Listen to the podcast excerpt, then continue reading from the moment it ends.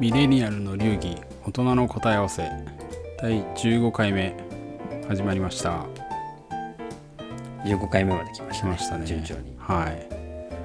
今までねなんかあの結構勉強系のこととかキャリアの話みたいなのしてきましたけど今日はちょっと思考を変えようかなっていう話をねしてましたがそろそろね。ズバリあの、まあ、ちょっと趣味的なね話もしてもいいんじゃないかっていうことになって、うんでまあミレニアル世代であのよく言われるのがだんだんあの親の世代とかよりもね車とかねハイブランドとかねあんまり興味がなくなってきてるみたいな、確かに、うんあのちょっと。周り見ててもね、うん。その傾向はね如実に感じますね。そうですね。それこそあの何ですか？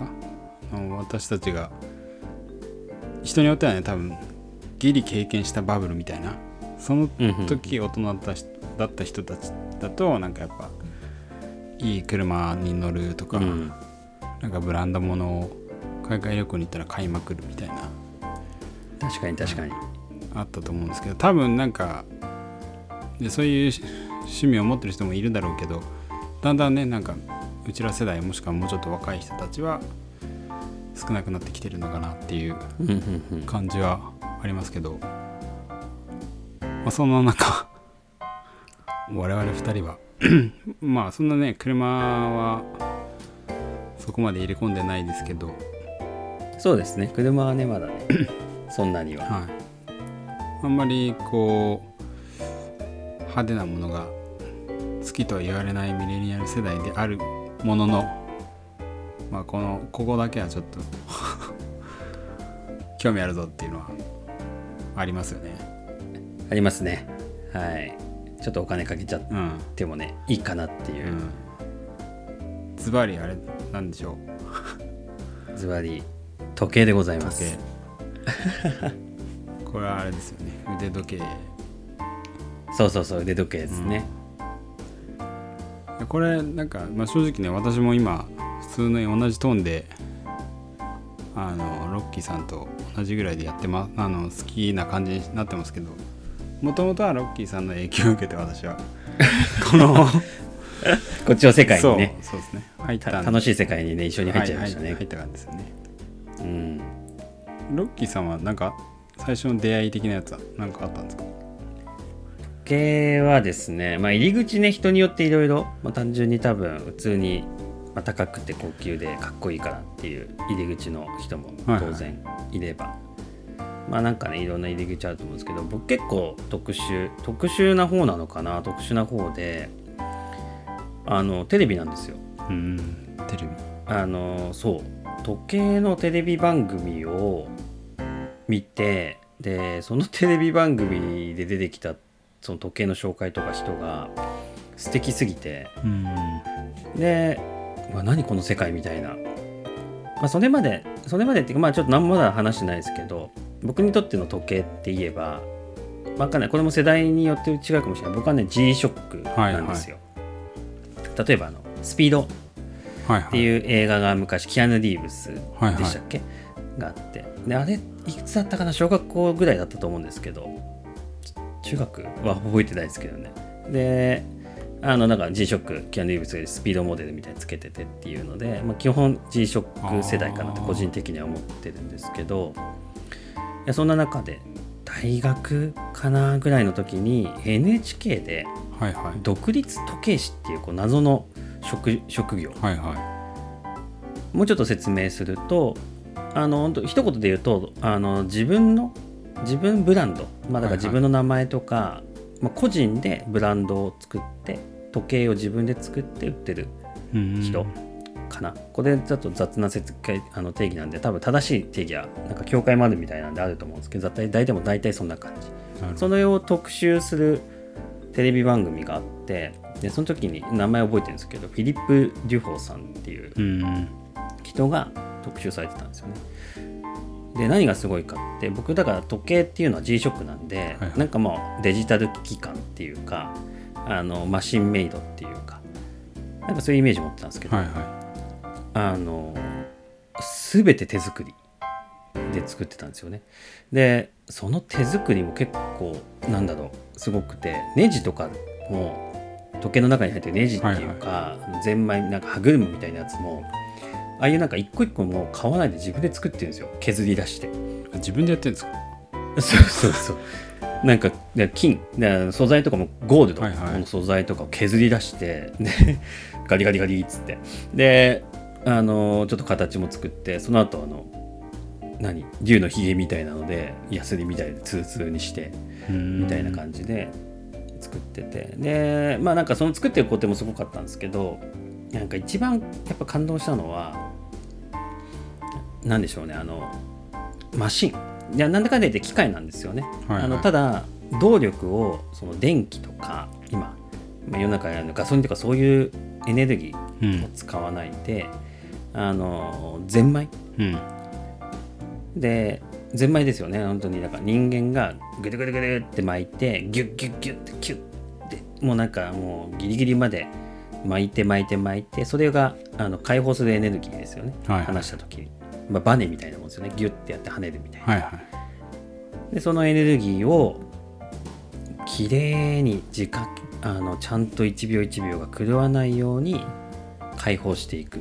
仕組みをあの腕時計っていうあのちっちゃい中に作り込んでるんですよ。それをあらゆる歯車とか全部計算して、いやでかつまず、まあ、見た目も美しいんですよね。うんだからなんていうんですかね。僕も勝手にその時に自分の中であこれはあの人間の何ですかね。これまでやってきた技術科学,、科学とか数学とか技術と芸術ですよね。そう芸術の結晶だって。もうねすごいだからそうロマンをねロマンであったりとかそうその一つのも時計の中にコスモ的な小宇宙を感じちゃったんですうよね、んそうそこからですね。僕のきっかけはだからそんな感じがスタートきっかけ。そうですね。じゃあそ そこからじゃあ見出してあのちょっといい時計高級時計を。そうそうそうそう。実結局ねやっぱそうやってそれくらい作り込まれた時計って結果やっぱ高級時計なんですよね、はいはい。やっぱり高いんですよね。やっぱ工程がすごいうん。人件費だったりとか時間をかけて作ってて。で,、で中身の機械もね複雑なんでね、あのー半導体とかで制御してるとかねはいは基板で制御してるわけじゃないんで。いやっぱねあれですねすいくら安くてもやっぱ10万みたいな感じのがほとんどですよね。10万何十あ万そう機械式時計だとやっぱそう、ね、安くてもそういうスタートですよね、まあねせ成功とかでもね安いので機械式もねありますけど。うんうんうん。やっぱり。あありますね、うん。そういうシリーズも。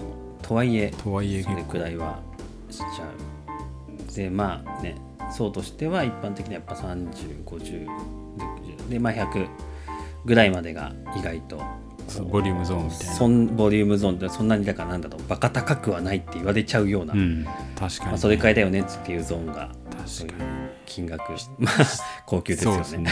視聴者さんの中にはなんかね全然知らなくてはばっかじゃないのっていう、あのアボさん最初はねそうですよねうん。もちろん、いや私もねそれで。私の場合はねだからロッキーさんにそういう話を聞いたのがもう社会人になってからだったので。まあねもうちょっと後ですよね。大学学生時代ではなかったんで、そこの時にこんな世界があるんかみたいな。でまあ見れば見るほど結構ね最初はもう雑誌とかで見たりとか。うんうんうん。なかなかね最初本当にデパートとかのね時計売り場とかだったらいけますけど路面店とかに入る勇気はないみたいな。いやー緊張しますよね。はい。学生の時はね僕リアルに無理でした。入れませんでしたね。見たくてしょうがないんですけどね。うんいやだからデパートはねとてもいいですよね。ーそうですね。多少やっぱそう見やすい。さーって見ててもあ入りやのそんなにね声かけられないし、すいですねそうそうそうそう。確かにね。いやー私もそのねこのうん世界を紹介してもらってからいろいろ見るようになってあのーまあ、海外生活してた時もあどこだったかなあれ。大英博物館とか行くと本当それこそ200何年前にはいはいはい、うん、あれブレゲとかね。なんか多分まあブレゲって言えばそうですね。ブレゲとねマリー・アントワネットの世界です、ね、そうですね。だから昔のそのフランスに王室に献上したみたいなその時は確かあれだったかな。僕がその博物館で見たのは大英博物館で見たのはその懐中時計みたいなやつですかね。でもやっぱコンセプトっていうかなんか変わらないというか当時からその金属のゼンマイで巻き上げる系。それを動力としてゼンマイがほどけるのを動力として歯車がこう制御されて時を刻むみたいな、そうそうそう。いやすごい。うん、あれを見た時にうわーと思ってでもそれがね実際にね使える芸術として今でも生産され続けてるっていうのがなんかすごいなと思って、そうですよね。この時代にね完全に能力で電力とかねそういうエネルギーを使わずにね。そうですね。本当に一個一個制御した手作りのはい。アナログな世界。そうですね。なんか結構ここがまたいいんですよ。逆に今からもうさらにこういう世界があのね貴重になってくるんじゃないかなっていう気はなんとなくしてるんですよね。結構デジタルに触れてるじゃないですか。うん。でもやっぱりなんかこうねそれこそミレニアル世代だとほんと小さい時ファミコンが出始めてみたいな、うんうんうん。もうずっとデジタルだけど逆にこうデジタルじゃないものっていうのに価値が生み出してきてるうんうんようなか触れ,、うんね。触れが来いるような。やすごいわかる。よりなんかね人間が人間の手がなんだろう。加わった感。そうですね。うん。で特にあの、まあ、さっきその大博物館で見たのとかあとそのロッキーさんがね見たフィリップ・デュフォーさんとかていわゆる手巻き時計みたいなのが結構多かったりすると思うんですけどあの自動巻きってやつもあるじゃないですか。自動巻きそうですね。機械式の中でも。あのふゼンマイを自動で巻く。そうですよね。あれもちょっと見た時何どどういうことっていう いやそうそうそう。いや本当そうですよね、ん。ゼンマイを巻くって普通にねその言葉の通り、そうですね。まあ、普通にまあゼンマイ巻くんだから人間が指でね、うんまあ、いわゆる人間側のエネルギーをゼンマイのエネルギーに変換して、まあ、それで時計を動かすっていう、まあ、イメージはそう思いますよね。自動巻きだとねしてるだけで動き続けるっていう。そう勝手にゼンマイが巻かれるっていう、はい、もうこれを聞いた時にはもう衝撃でしたね。ね、皆さん聞いてる方がどこまで感動できるかは分かんないですけど、ね、感動できるか。我々は非常に感動できますよね、はい。まああの全然あのハテナマークの方があったらぜひあの、ね、インターネットで、ね、自動巻きっていう時計で調べてもらって。検索すればねすぐ出てる、うん、あの少しは分かってもらえるんじゃないかと。なかなかねこの凄さを音だけで伝えるっていうのは難しいですけど。あの確かにね私がその感動したのはそのやっぱ自分が歩くのと重力との関係でこう勝手に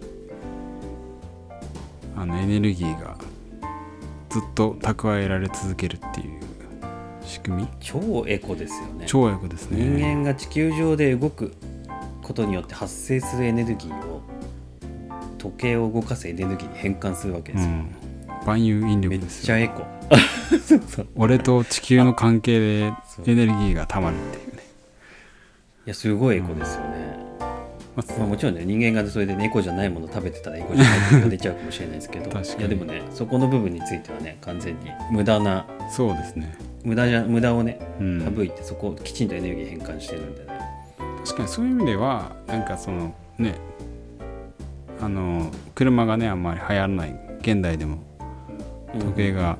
時計まあ我々が多分興味あるからかもしれないですけど時計はなんかちょっとね別なような感覚をちょっと抱いてるんですけどね。うん若者の車離れがあっても時計結構興味ある若い人なんですか？時計屋さんとか行くと割と若い人まあおじさんもいますけどね。確かに。いるのかなっていうのは。その辺のエコのところもちょっと関係あるのかもしれないですね。ちょっと潜在的にね、うん。みんな感じてるかもしれないですね。ね。車に対してはちょっとエコじゃないかうん。ら、まあ、ちょっと今の我々世代的からするとあんまりいいものじゃない。そうですね。対して機械式時計は非常にエコな非作りをしてるから、うん。そしてコンパクトだからあのミニマリスト的な人にもねこう場所取るもんではないですからね、あそうですね。腕時計ですからね、非常にコンパクトでそして人間の英知がねいやそそこなんですよね。そのやっぱり仕組みとかこれまたマニアックな話になりますけどいろんなあれですよね。仕組み機構あそうね。の名前がついてるようはいはい。な有名な、なんだろう。高い有名系の名前で言うとトゥールビヨンみたいなね言葉があったりとか。あれもいかれたシステムだなって思って感動してたりするんですけどありますよね。でやっぱり絶え間なきねあのゼンマイの世界でここまで追求するのかっていうね。確かにね。本当英知を結集してる。かつ美しくなきゃいけないんですよね。あの機械式時計って。確かに。そう。でそこの見栄え美しさも追求する両方。いやーそう。技術と芸術の。そう。にもう地球上で最たる融合例じゃないそうですね。大丈夫ですかね？伝わってますかね？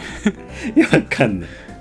そう。あの本当に身につける美術品みたいな感じじゃないですか？あの実際にあのういやそうですよね。うん。裏とかね透けてるモデルだと。側面もありますよね。ロマンとかね、あのつけててこうハッピーになれるっていうそうですよね。家に絵を飾るような感覚で身につそうそれをそういう芸術品を身につけてるっていう、うん。人間の作ったとてもいいなんだろう感動できるようなものを身につけてるっていう感覚、うん。あの仕組みを知れば知るほどよりそれが深くなってくるっていうのも確かに絵画とかそういうものと似てるかもしれない。そうですね。芸術と。しかも実際にその過敏な例えばまあ装飾のところもありますけどあのなんだっけ。よくこの裏とか見るといくつ宝石が使われてるかみたいなのあるじゃないですか。ルビーとか使われるじゃないですか。数とかもね、うん。書いてありますね。そ。れもなんかねあの別にまあ表にダイヤがついてたりするのはちょっと単なる装飾ですけどルビーであの歯車を押さえてたりするのはちゃんと理由があったりするしなんかその辺もすごいですよね。いやすごいそう振動を抑えるのが一番こうルビーがいいいやそうなんですよ。そこはねどれだけノイズを抑えて正確に時を刻むか、そうですよね。それをだから機械制御じゃなくて技術ですよね。だから一個一個のあの精度。うん。作る素材の精度を手作りで高めて設計して作り込んでいく。そして何百年にもわたってこうあのね5年10年でこう捨て動かなくなって捨てるんじゃなくてあの修理をしてそこもね確かにまたいい世界かもしれないそうですね。なんか本当にあの某最高最強ブランドだとねあの時計を所有するのではない受け継ぐんだみたいな。あのマーケティング文句があるぐらいですから。世界最強の、はい。そうですよね。高級時計ブランド。そういう意味でもねなんかあの、ね。うんうん。エコな猫の今の現代に、合ってる気がしますよね、うん。うんとかなんとか。ただそこにねそれだけのお金を払うかどうかは人にそうですね。まあそうですね。ただまあね今後の世界とかねまだまだあって受け継がれていく世界なんじゃないかなって気がそうですね。引き続き追求していきたい。していきたいですね、はい。なんだかんだあの理由を並べてるけどただロマンがあるから好きっていう。いや大事ですよ。ロマンはねうんシャレオツな我々がね目指してるシャレオツな人生、はこれ必須の。いはい。これだけねあのなんかみんなが楽しめない話を2人でしてて 2人では全力で楽しめるそうですね。全然いけるんで。ある意味素晴らしいことですよね、そうですね。だからまあもしあの興味を持った方はちょっと調べていただいて、まあ、興味持ってなくてもですねあのまあ何かしらこういうね我々にとっての腕時計みたいなやつを見つけるとあうんうん。それはその人生がちょっとシャレオツになるのかなみたいなうんうんうん。気はしますね。確かに。いいんじゃないですか、うん。まとめたらちょっとまとそういう事例として。ままとめとして。あの全然あのめげずにまた違う機会に。そうですね。時計のなんか、はい。マニアックなとこ行きたいですね。そうですね。ブランドなのかさっき言ったうん。気候、気候なのか。あとはもう気候なのか素材とかですよねああ確かに。はい。素材もすごいですよね。本当開発が、いろんな素材が。だからもう最近はだってエコ素材っていうのはやっぱりこれまたああそうですね。再生のそうんでですね。ね確か、それもありますね確かに。うんうん。あとはまあ貴金属的なやつもあればうん。カーボンとかね新しい。そうですよね、うん。これまた技術の新しい人間の技術のあ結晶とシリコンとかなんかシリコンスプリングみたいなやつ、あスプリング。スプリングのシリ話。コンバンドじゃないですよね。バンドじゃアなくてプローチ系じゃなくてバンドじゃなくて中の。中の。またこれはいまたあれですよね。機械の話機ですね。械の話ですね。はい。あのマニアックですけどまあ確かにね常に進化をしているっていうところがあるので。まああのいろいろ追求していくと追っていくと面白いです話ねはできるかもしれないですね、うん。あの時計の万博みたいなのも私行ったことがあるんですよね。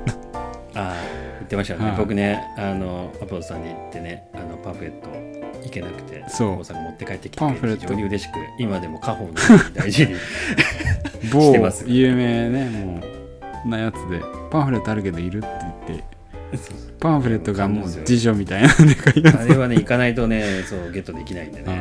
なかなか行けないもん行けるもんじゃないですか、ね、そうですね。これえただって思ったけどぐらいあのね本当に値段がつそういててもおかしくてしかも素質がねすごいですよね。すごい。作り込みも。作り込みが。普通にいくらかかって作ってんだみたいな勢いでね。とりあえずあの持ってっていいよって言われたんで2冊持って帰ってきましたけど。それいただいてね僕はもう家宝にしてますけれども。あのまあそんなねあの実際に好きすぎてそう言ってみたみたいなのもあるんでね。あのそんなのもめげずにやっていきたいなと思うんで。そうですね、ははい。い興味ある人は今後やってい。くあもうぜひぜひ。はい、興味ない人はま自分なりのそういったものをね。あ、はい、見つけていただければと思います。じゃあ今日はこんな感じですかね。あそうのですね。ちょっといいんじゃないですかね。はい。たまにはこんな感じで。もはい。あのこういう会があってもいいと思うんで。それではじゃあ皆さんの人生がシャレオツになりますようにということで。はい。また次回も聞いてください